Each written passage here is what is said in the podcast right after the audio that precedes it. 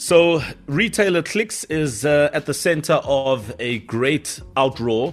Um, and um, of course, this is over their recent campaign where they basically, uh, when you look at it just with the naked eye, referring to black people's natural hair as dry, damaged, and pretty much not good enough, while white people's hair is more sort of normal and uh, of standard.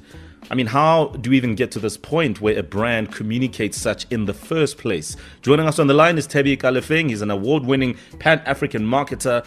Um, he's absolutely brilliant in uh, the brand building space, and he's got a hell of a reputation as a brand architect as well. Thebe, good morning. Morning, Thebe. How are you?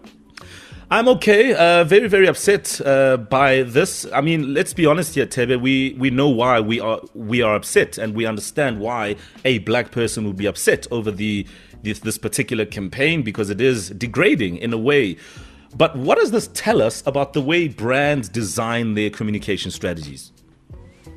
Well, it probably tells us that there's a, a major disconnect between the people that are engaged in, in, the broader South Africa that keeps to make such that continue to make such mistakes, uh, and the consumers that they serve. So there's a big disconnect between the brands themselves and the consumers. That the brands do not do the most important uh, work, which is one to ensure that if you are going to create products, you need to ensure that the people behind the creation uh, of that product, understand the, consu- the consumers, they come from the consumers, they engage with the consumers, they check with the consumers before delivering uh, before delivering uh, their, their, products or services.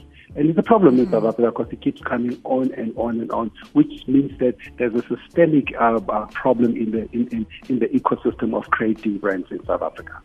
Mm. Thebe, is there a possibility that some brands are actually deliberately using racial tensions to spark talkability around their brands? Because we've seen in the past that outrage has not led to a decline or decrease in sales. And uh, we all know that's the best way to hit back at a brand or company.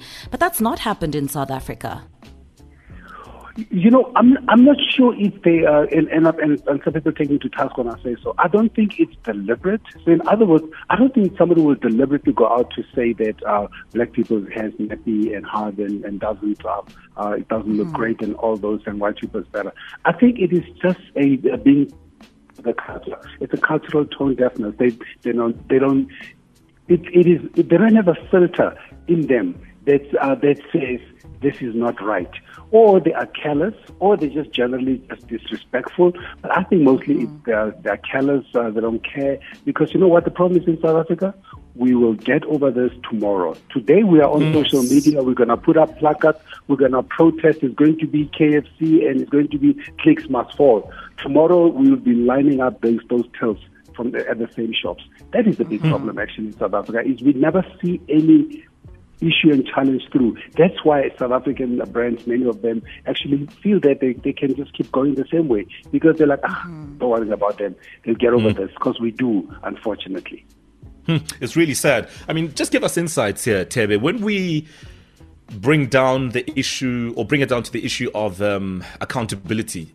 Yes, the brand is at the forefront, but there are other companies that these brands work with, agencies that advise them on how to communicate. So, what can you tell us about that sort of uh, dynamic and that, that relationship between the brands and the agencies, and how something like this can go through an entire chain like that, pretty much with nobody raising a red flag?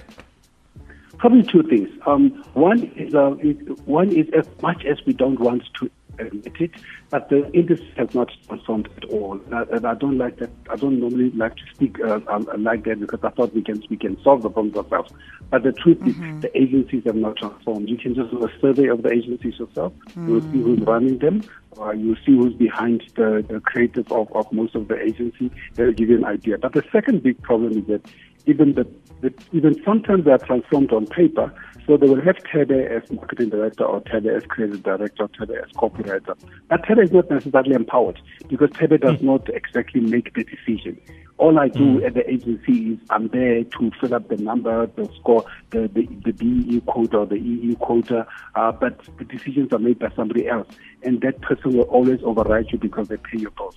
So that's the mm. problem that we actually have in the um, uh, in, in, the industry in South Africa, mm. and that's why there's only one solution. The one solution is to create a parallel economy which will collapse the other economy. Mm, I totally agree with you, Thebe, and I'm also very concerned by this lack of transformation in the communications industry, uh, as you put, and that it's still uh, an issue there in terms of diversity. Thebe, we'll leave it there for now, but thanks for your analysis, and uh, we'll chat again soon. Absolute pleasure. Thank you so much. All right, Thebe Ikalafeng, founder and group CEO of the award-winning Brand Leadership Group, just weighing in on that. If you've got any comments on that situation with Clicks, feel free to tweet us. You can hashtag the morning flavor or drop us a voice note. It is half past seven, time for the headlines.